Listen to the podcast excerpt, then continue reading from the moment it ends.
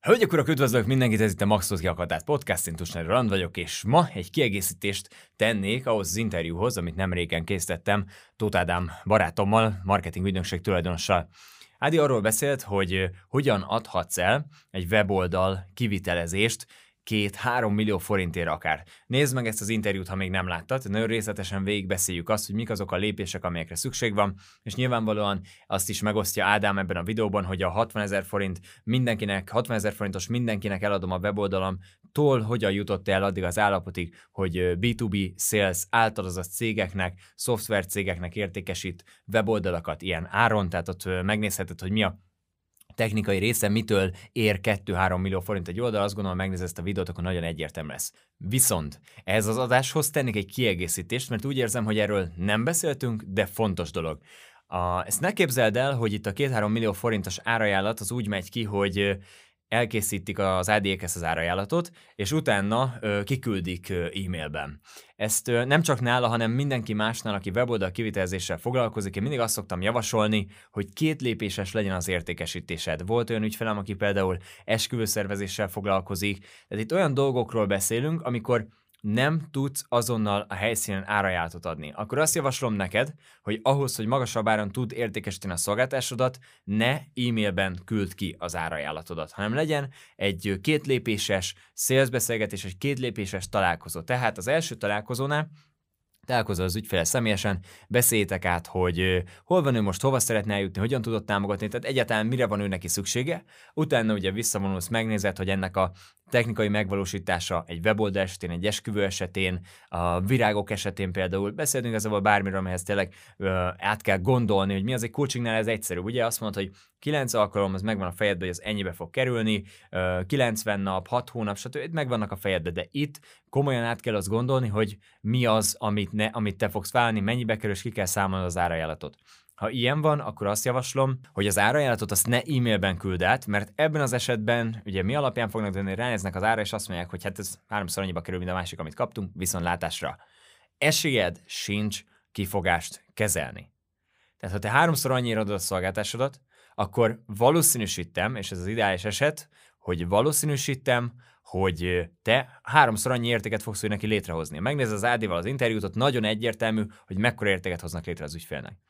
De ha visszaküld az árajánlatot, ő ránéz az áradra, akkor esélyed nincs arra, hogy az ő kifogásait kezeld. Beszélj vele, lehet, hogy egy utolsó kérdése van igazából, ilyenkor megérkezik az árajánlat, ránéznek az árra, és ezek után elkezdenek beszélgetni, hogy nem biztos, hogy veled fognak együttműködni, és lehet, hogy ha ott van valaki más, mondjuk egy csapattárs, egy, egy feleség, férj, stb., bárkivel elkezd beszélgetni, meggyőzik egymást. Azokat a kérdéseket, amiket alapvetően irányodba kellene, hogy feltegyenek, azokat a kérdéseket egymás között fogják megbeszélni. Neked nem lesz igazából lehetőséged ezeket kezelni, például ezek néha csak tíz-tizenöt perces kérdés megválaszolások, de ők megbeszélik egymás között, és utána megírják, hogy sajnos nem, sajnos mást, mégsem, nem aktuális, köszönjük szépen, majd fél év múlva.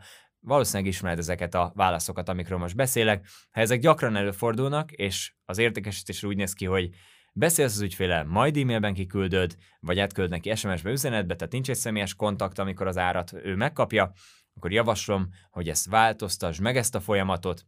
És ez azért nagyon fontos, mert ebben az esetben, hogy az, például az á dé folyamatát is nézzük, vagy az összes ö, többi esetben szolgáltásnál, amit itt javaslok, amikor egy ilyen kétlépéses sales van, ha te, amíg te ott vagy ezekkel az illetőkkel, a, akik a potenciális ügyfeleid, addig ö, kialakul egy energia köztetek, nyilvánvalóan ő látja, hogy miben tudsz segíteni, minden kérdését megválaszolod, és ö, valóban úgy érzi, hogy veled dolgozna szívesen együtt.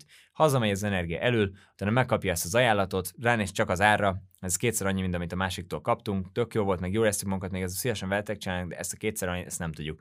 És ilyenkor nem is biztos, hogy a, lehet, hogy egyébként a végén, ha ugye legalább van beszélgetés, nem az, vagy csak e-mailbe átküldtem, akkor simán lehet az, hogy megbeszélitek, ez is egy opció, hogy mondjuk kivesztek bizonyos szolgáltásokat, és lehet, hogy azt mondja, hogy hát figyelj, nyolcezer forintért ez nem tud működni, de mondjuk nekünk van hatszázezer forintunk, amit beszeretnénk fektetni ebbe a weboldalba, az esküvőre, stb., és akkor megbeszéltek, hogy mondjuk mit vegyetek ki konkrétan a szolgáltatásból. Tehát ez is egy opció egyébként, hogy azért nem biztos, hogy azra az eredeti árra fogod igazából kezelni az ő kifogásait, de simán lehet az, hogy mondjuk kivesztek bizonyos dolgokat személyességből, és, és ezek alapján megállapodtok egy alacsony várban, ami neki is jó. Vagy az is lehet, hogy egyszerűen csak ott tényleg azokat a kérdéseket, amelyeket egyébként a párja irányába, az üzlettársa irányába tenne fel, azokat irányadba fog feltenni, és te meg tudod válaszolni, és a félreértés elkerülése véget uh, szépen meg tudod mondani neki azokat a dolgokat, hogy hát hogy néznek ki akkor pontosan az együttműködésetek, azokat a kétségeket, amik benne vannak, kifogások, amik vannak önáll, azokat tudod